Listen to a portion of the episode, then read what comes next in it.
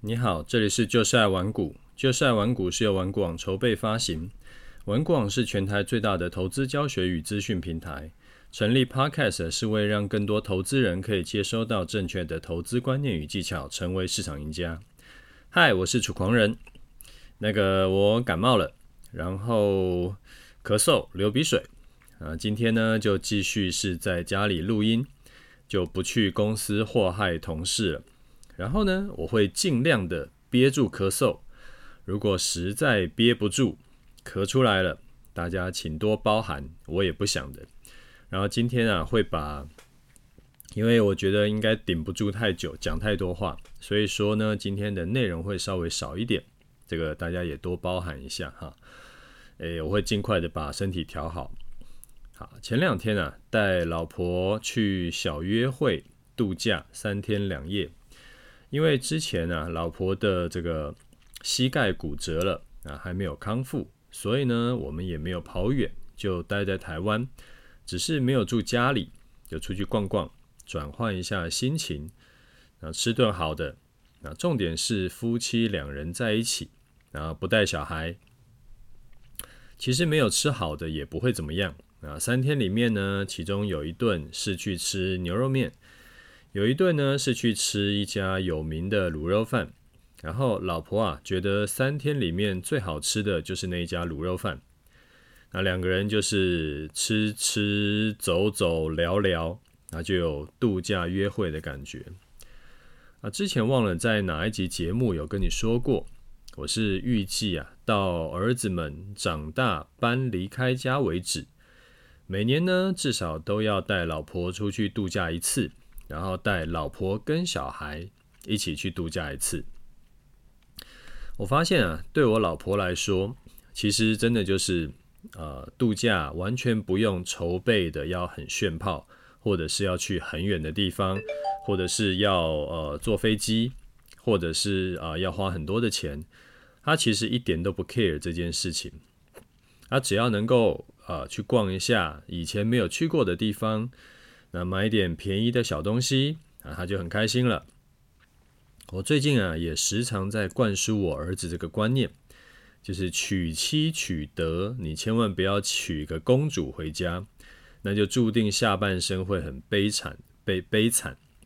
之前啊，有在节目说过，结婚前呢，最好是要在一起住个，就住在一起，大概一两年，然后跟对方的家里要混熟，才能够确保你不是娶个公主回家。啊，这个观念呢、太重要了，简直比考大学还重要。当然了，我知道也不是每一个听众的老婆都是好人，难免会娶到一些乱七八糟的。这个大家辛苦了。那这个时候呢，我可以分享给你一些方法，就像我自己，我自己会时常跟我老婆说：“你看，嫁给我很好吧？看我又不会出去乱搞。”然后我又会赚钱，然后我又花很多心思顾老婆，然后甚至是我也没有呃这个抽烟喝酒吸大麻这种事情，我也没什么兴趣。然后呢，我也会说我实在太幸运了，能够娶到她回家，因为老婆又能干，又不会爱啰嗦，然后对我也没有 PUA，然后又这个这个又长得又正，所以他听了就很爽。啊，我觉得这就是一个很正向循环啊！我有在持续夸奖他，然后他也持续会对我有一些这个，就是夸奖我这样子。那上面讲的东西啊，也适用于女生的听众，跟你老公讲或者跟你男朋友讲。那因为男生呢，普遍来说更坏，为了要更好的繁衍下去呢，所以说男生的基因。很久以前就已经写上了喜新厌旧、见猎心喜的坏毛病，尤其是自己觉得自己哎，这个这个混得还不错的这种男生，更是百分之九十九都是会屁股痒的。那我老婆其实自己也是一直有不安全感，她有跟我说过，因为她觉得我就符合刚刚说的这种混的还不错的、很容易屁股痒的男生。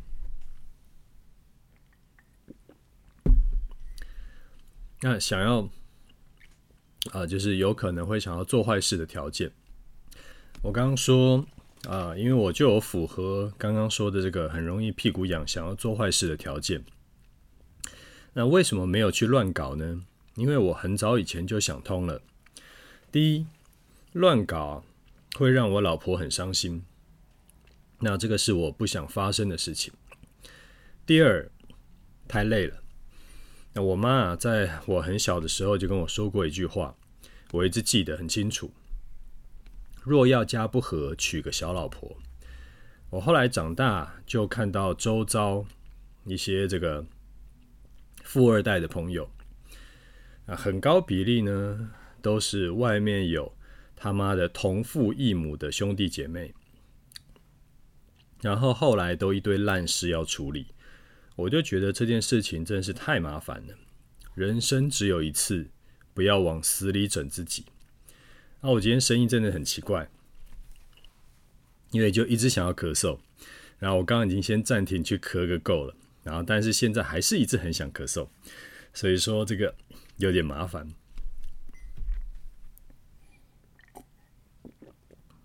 那我朋友也会问我说：“难道？”我真的都完全没有养过，完全不会觉得其他女生漂亮吗？当然也会嘛，那我又不是被阉掉了。但是呢，我有自制力，我知道有些事情是可以做的，有些事情是不能做的。所以呢，我可以完全控制自己，不去做那些会让自己后悔的事情。有句话说：“自律让我自由”，我就觉得非常有感。自律跟自由啊，乍听之下是互相冲突的，但其实这个自由不是表面上的自由，就是啊无拘无束的自由，而是有选择的自由。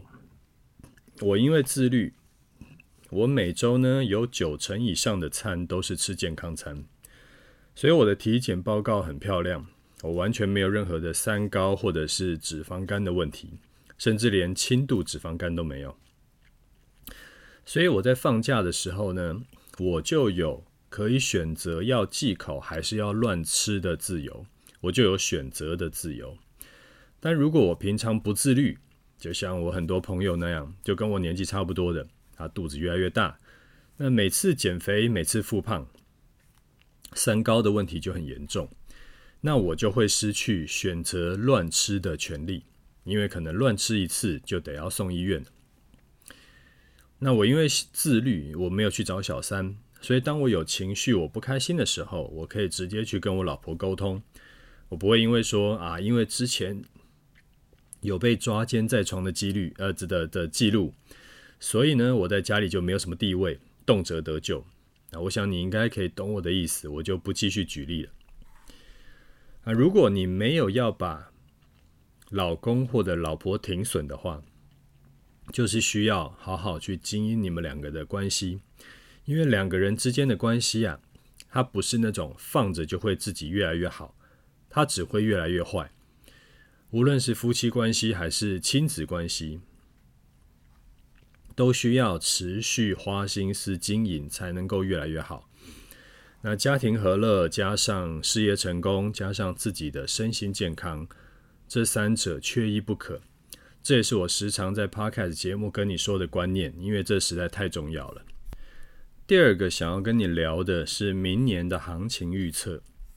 前两天啊，我写了一篇文章，没多久呢，观看人数就往上冲，五千、六千、七千、八千，现在已经快九千了啊，持续冲高。那那篇呢，就是在讲我是怎么看明年的行情走势。好，直接下结论哈。明年呢，我觉得上半年呢、很有几率走这个大涨的行情，下半年呢很有可能会走大跌的行情。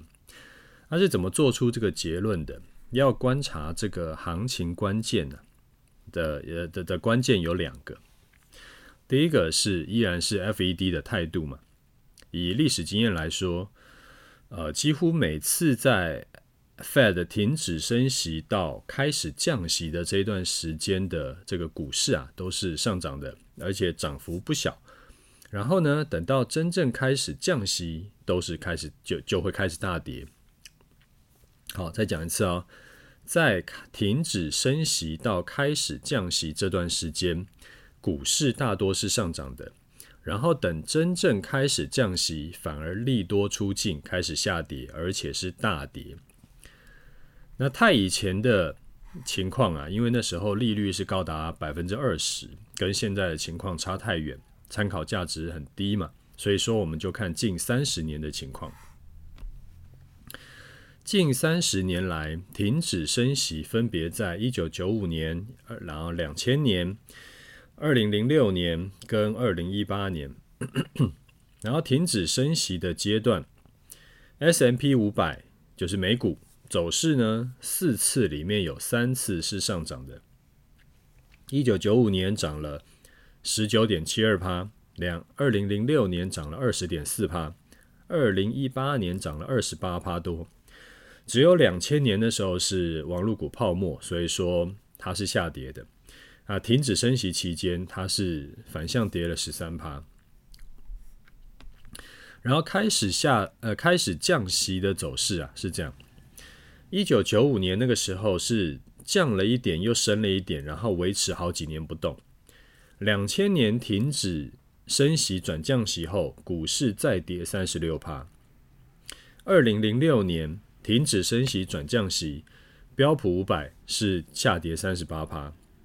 二零一八年呢，降息后没多久就遇到疫情了嘛，然后几个礼拜跌掉百分之三十五，所以你可以看到降息啊，一旦就是股市开始跌了，那这个跌幅呢，会比止停止升息那个阶段的涨幅要大很多。好，这个是第一点，就是我们先看一下历史的情况。好，第二点，在经过今年的大盘整盘，洗掉了一堆这个呃顺势交易的策略之后，就最近很多呃，就是今年呢、啊，顺势交易策略很多都是赔的乱七八糟的。通常接下来的一两年都会再次走大趋势盘，不是大涨就是大跌。那为什么停止升息到降息之间是涨多跌少？而开始降息后，反而都暴跌呢？因为在停止升息到降息之间，市场会有很多期待嘛。那期待说你降息就是放水，它会出现资金行情。你只要不是新手，你都一定会知道，在股市里面，利多在还没有实现的时候是涨最多的，就是幻想的行情是涨最多的。就好像今年五六七月那个时候，不是台湾在炒炒 AI 股吗？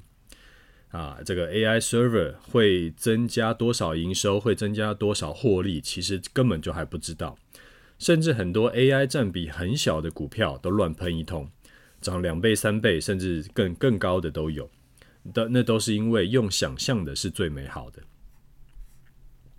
所以那段时间呢，就是从。啊、宣布停止升息到开始降息中间这段时间，觉得大家在期待接下来会发生美好的事情，所以股市是涨多跌少。那等到真正降息的时候呢？一来当然就是因为利多出尽了嘛。那利多出尽通常不是好事，都是跌多涨少。第二个原因更关键，就是为什么会需要降息？降息通常都是因为发生了一些恐怖的事情，例如说，两千年的这个网络股泡沫，S M P 五百直接腰斩，那台股呢跌更惨，台股从一零三九三跌到剩三四一一点，跌了整整七千点，而那段下跌啊，我印象很深刻，因为那是我第一次被融资断头。好，再例如两千零八年的金融海啸，S M P 五百跌掉六十六十趴。好，再来就是二零二零年的新冠疫情，啊，这个其实你看刚刚讲的几个，通通都是恐怖片啊。所以其实不是因为降息所以大跌，而是反过来的，因为一些超级大利空，所以大跌。然后 Fed 觉得说，哦，这样下去不行，所以就赶紧降息。但是降息跟升息一样。它都不是说今天降，明天就奏效，它会有那个效果会递延嘛。它会延后奏效，所以开始降息以后，其实那个那个那个资金还没有马上流到市场，那个利空也还在，股市也还在下跌，还在人踩人，所以你就会看到降息以后，股市才会还会继续暴跌的这个结果。所以结合以上的两点，明年的行情最有可能是走上半年继续大涨，目标至少冲两万点以上，然后等确定降息时就开始大跌。除了刚刚说的上半年大涨，下半年大跌以外，还有一种可能就是明年没有发生什么大利空、大衰退，就是刚刚讲的那几种恐怖片没有发生，然后也没有什么黑天鹅。但是 FED 呢，提前开始预防性降息。预防性降息是什么东西？它在之前一九九八年的时候，就是美国的那个联准会就有做过。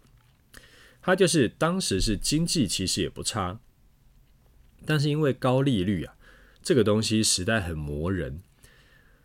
长期高利呢，对经济对一般企业来说很伤。所以稍微降一些，让大家压力不要这么大，取得资金的成本稍微低一些，来更多一点的活水流入市场，也让企业的获利提升，所以先降息一部分，那这个就会降降低因为持续高利率把企业封逼死的这个风险。那如果明年是走这个路线，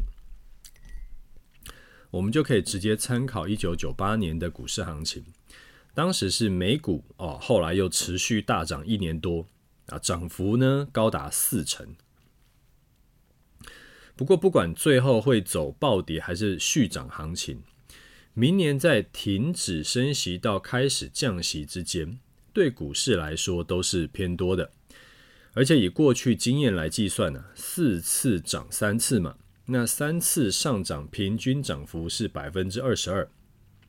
那你看哦，如果我们从万七台股的万七开始计算，再涨百分之二十二是多少？那是三千七百四十点，加一万七千点，那就是目标会涨到两万零七百四十点，而且。再涨两成多，其实真的很多，因为那就相当于二零年跟二一年的大多头，那两年就是涨二十二十趴左右。所以你做股票，你做指数，你做得好的话，都是可以暴赚倍数获利的好日子。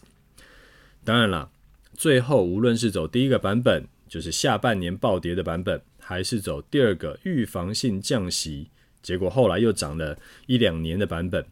你做指数双向操作，你做得好的都还是可以赚很多。所以今年呢，如果你因为盘整盘，然后你做指数做得很憋，或者是呢你做股票上半年有赚到，下半年又赔回去的，你要把握明年的大行情。做得好呢，你就提早十年退休；做不好，要么就是你看着别人赚，自己没赚到。要么就是上半年哎跟着大盘赚一波，下半年全吐回去，那你这不管是任何一种情况，你都很想锤死自己。那要怎么做才能两个波段都赚到呢？上半年的大涨行情，当然你就是要加入股票类的东尼台股波段，或者是军团长台股短线为主。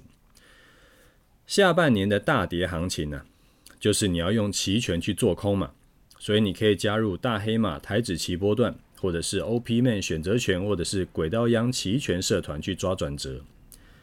那像老渔夫的期货当冲，或者是获利的海期当冲呢，这个是比较中性的。啊，反正它当冲嘛，所以任何盘势它都不会差太多，它就是比较走稳定的路线。那最稳健的做法还是多策略。你用一个股票策略搭配一个期权策略，那无论是应对大涨还是暴跌盘，你都可以获利。所以你要赚得快一点，你就不能够再放任自己只靠被动投资了。你每年赚个五趴六趴是要赚到什么时候？其实对你自己来说也是这样。一个人从获得金钱这件事得到的乐趣，是会随着年年纪递减的。存五趴存到七八十岁。结果终于存到棺材本了，那这有意义吗？所以还是得要靠主动投资才能够赚大钱，才能够更快速的赚钱。在你的资金还没有超过市场未纳量以前，一年赚个三五成是非常有机会的。那一百万赚个三五成就是三五十万，两三年后你就可以把本金翻倍，而这些就是需要你踏出那第一步，踏出舒适圈。玩股网周年庆是你选择，是你做主动投资的最好机会。那最好捡便宜的时间就是现在，优惠只到十二月二十一号礼拜四晚上十二点。唯一的机会是你可以买两个社团六八折，买三个社团通通六一折，还可以折价加购我三套课程。你不要错过这一次的机会。好，那我们主题先讲到这里啊，接下来来看一下听众的回馈哈。好，第一位听众他叫 Spy，他说啊，楚大您好，繁星奉上，输家特质啊是我最喜欢的心法班系列，每次有更新我都会从开篇再细读一次，啊，遵循多策略操作，加上各个系列的心法观念，真的觉得自己有机会朝着赢家之路迈进。那三个普通呢，也是我最喜欢的 Podcast 家人互动话题。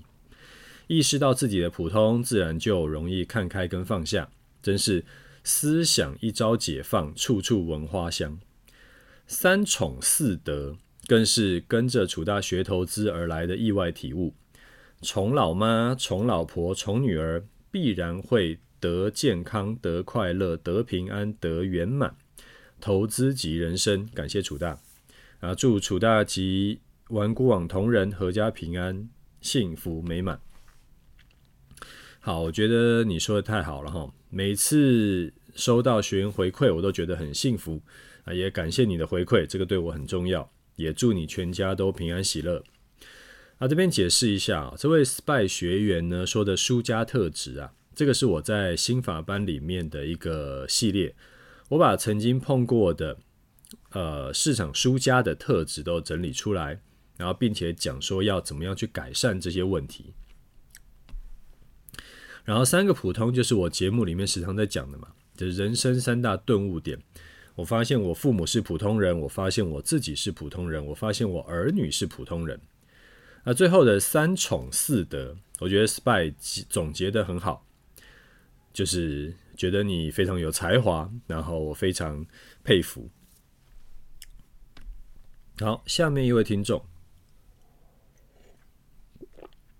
他说：“美债 ETF 似乎不是好的投资标的。”感谢楚大影片及留言的回答。这个月 ETF 讨论度最高的应该是美债 ETF，但是二十年殖利率已经从五点五趴修正到四点五趴。台湾发行的美债二十年美债 ETF 回升幅度却不如预期，还需要另外考虑是否有溢价、还有汇率等因素。那这个商品的波动程度不输给股票型的基金。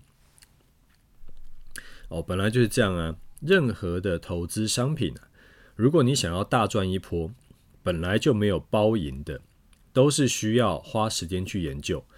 你不然你这样想嘛，世界上这么多人，凭什么你可以看看 YouTube，然后免费你就可以大赚？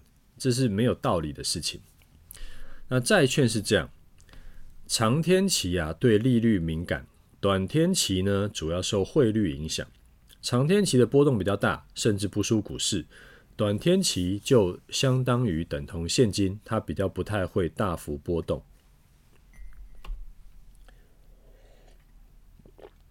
然后，如果明年真的降息三码，现在才要进去的人，还有大幅的价差可以赚吗？你可以去计算一下，最近债券上涨的幅度跟殖利率下呃降低的幅度。是不是已经差不多达到明年降息三码的程度了？如果你计算以后发现，诶，差不多了耶，那之后还会不会再涨？就要看明年是不是会降息超过三码，就是比大家比市场预期的更多。如果降更多，那债券才有续涨的空间。当然了，也要看我前两集节目有说过的，像这个 FED 的态度啦，还有。呃，别国政府是不是还在继续抛售美债，这个都会有影响。所以真的不像就是一些这个投财投资网红说的那么简单，闭眼乱买 all in，什么解定存来买，然后就可以赚大钱，这个没有这么容易的。所以还是要跟高手学好操作策略跟心法，我觉得才是比较这个获利保证。好，再一位听众，他说：“呃，单笔等于 all in 吗？”请教楚大，你时常说的观念是单笔投入后，拉长时间来看，投报率是最高的。但是你也会宣导说不要 all in 去投资，因为如果之后遇到大跌的话，会搞得压力很大。所以我的疑问是说，你说的单笔投入是 all in 的意思吗？感谢解惑。好，这个问题哈，我们从不同的角度来看，几个几个角度来看。第一个，以一个长期来说是涨多跌少、持续向上的投资商品来说，因为长期是涨的。所以你越早投入，你投入越多，一定就是赚越多的嘛。这个很好理解。越早投入是因为随着时间过去，这个商品会涨越多。那你一次就投入够多，是因为啊、也会赚越多，是因为你的成本会相对比较低，所以你当然就赚越多。那这种投资的最大获利的做法就是单笔就 all in。然后呢，你有钱就投入加码，持续加码。这样做的用意是你第一笔就重仓买进去，你随着时间的这个走过去，会越涨越多，越赚越多。但是为了避免买在近期相对高点，例如说你如果是买在呃买债券买在二零二二年年初的人，你可能就会被套呃一两年，甚至要更久。然后或者说你买在这个买台积电买六八八的人，你也是套了一两年了嘛，然后也也不知道什么时候会解套，所以呃，你第一笔 all in 以后，你就可以呃，就是第一笔 all in 以后之后呢，有钱还要持续加码，持续呃摊平，这样你就可以把成本再降下来。就是如果你是债券是持续有在加码的，越跌越买的，或者是台积电你有持续加码的。你到现在，你应该都是呃有把那个，就是应该账面上都会是赚钱的了。那这种做法是给你那种持续有现金流进来的人参考。那你是持续有现金流进来的人，或者说你是呃呃担得起短期套担得起短期套牢的人，而且这笔单呢，你要是亏得起的人。然后是比较针对长期投资，像我自己是投入终极投资组合或者是指数 ETF 的时候，我买了就没有要卖，那我就很适合用这个方式来做。但是这些条件不是每个人都适合，都都符合。例如说，如果你是一笔，你是选择一笔领出全全部退休金的人，而你后面没有现金流了。那你也没有这个人会给你钱的，你就不能这样做。因为如果你单笔 all in 买进去，就算你买的是指数 ETF，例如说零零五零好了，然后呢，你刚好买在二零零七年的七月，那买了以后，大盘就跌下去了嘛。那一直要到七年以后，你才会回本，才回本哦，还不没有开始赚钱哦。你就算把所有配息的钱全部加回去，也是要快六年才能回本。你想，如果你是后来都没有现金流进来的人，那这六七年来一直套牢，你的压力会有多大？而且，二零零七年进场，隔年呢就遇到金融海啸，台湾五十从七十二块跌到二十八块，跌幅高达百分之六十一，那个压力有多大？当时应该头发都要拔光了吧？所以我说的单笔投入、持续加码的策略，是给大多数持续有薪水进来的人参考的，但是不是每个人都适用。好，再来讲，为什么我说不要 all in 做？因为很多人都会妄想要一夜致富。从我 Podcast 节目刚开始那时候，二零二零年嘛，然后到二零二一年那个时候，就市场上有很多快速赚到几十倍获利的少年股神，在这个活跃在市场上。那这些人是怎么赚到呃就赚到这么多钱的？他其实很简单，就是 all in 加上开杠杆，杠杆开爆，然后赚到钱呢，我再加码，然后再开爆杠杆做。你这样做，只要逮到一波大行情，你就真的是可以赚到几十倍甚至几百倍的获利。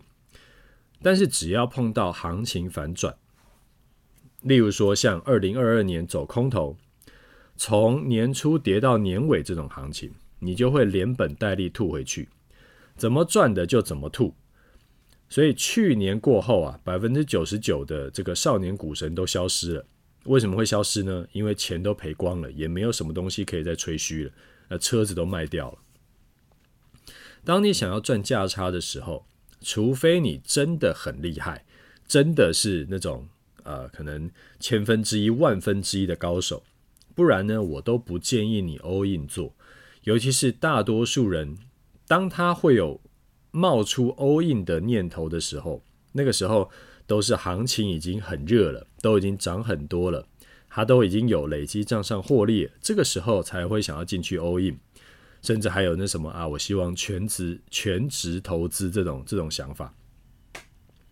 那他买的价位呢，也一定是比较高的价位，所以只要行情反转，就会立马吃停损。那如果你那个时候是选择 all in 的话，你就等于是吃满全额的停损。好，这个是这个是为什么会有这种不同的这个，也就是为什么我会跟大家讲说不要 all in 做，然后为什么我又跟他讲说要单笔加呃这个投入，然后之后持续加码，因为那是不同种的情况，然后针对不同种的这个操作策略的，针对不同种的人，所以说。呃，建议的方式也都不一样。好，最后我来讲一下最近盘市看法。这阵子的盘市规划其实就是持续看多。我的这个节目已经这样看了好几个礼拜了嘛。那盘市呢也很乖的，有照我的规划这样持续走高。啊，你有没有发现呢？最近的盘市它是怎么走的？最近盘市都是这样。冲高一段，然后拉回洗盘，洗盘以后再冲高，然后整理一段时间，啊，拉回洗盘，洗完再上，然后每一次的低点都持续垫高，那冲高的这个高点呢也越来越高，所以当然就是在走多头攻击嘛。然后我也在我的节目里面跟我的 TG 频道都有提醒你很多次了。在多方的趋势没有被破坏以前，有碰到拉回修正乖离呀、啊，这种都是进场点。那什么时候才是真的多头转向呢？转转转空呢？以短线来看，如果低点开始往下破前低啊，前低最近以现在来说，前低最近的是十二月七号的一七二七三。那你就要比较小心，这个多头走势的强度有减弱。以主观交易的角度呢，就可以去评估是不是要稍微减码。当然，呃，现在因为十二月十四号又再次的冲高了一段嘛，它这一次的冲高啊，其实还蛮有这个呃，就是蛮关键的，因为它等于是冲过了之前几次高点的这个呃压力，在一万七千五。所以修正回来到接近一万七千五就会出现支撑。那如果你是想要加码，或者是要你之前没进场，你现在才要进场的，你就可以把呃那个参考点放在一万七千五附近。不过那个是比较偏短线的看法。中期波段呢，我们可以结合上一集讲的波浪理论，跟这一集讲的这个停止升息到升息呃到降息前。这段时间的历史平均涨幅一起来看，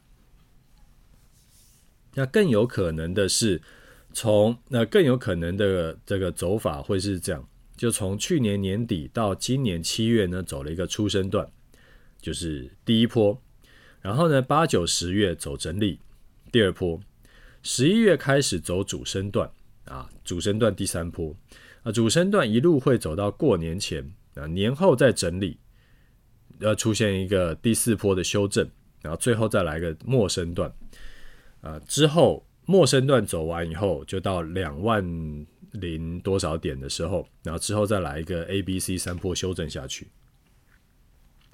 走五波上涨模式的话，那高点就真的是可以放在两万点以上啊。这个看起来，这个规划是把技术面跟基本面兜得上的一个规划。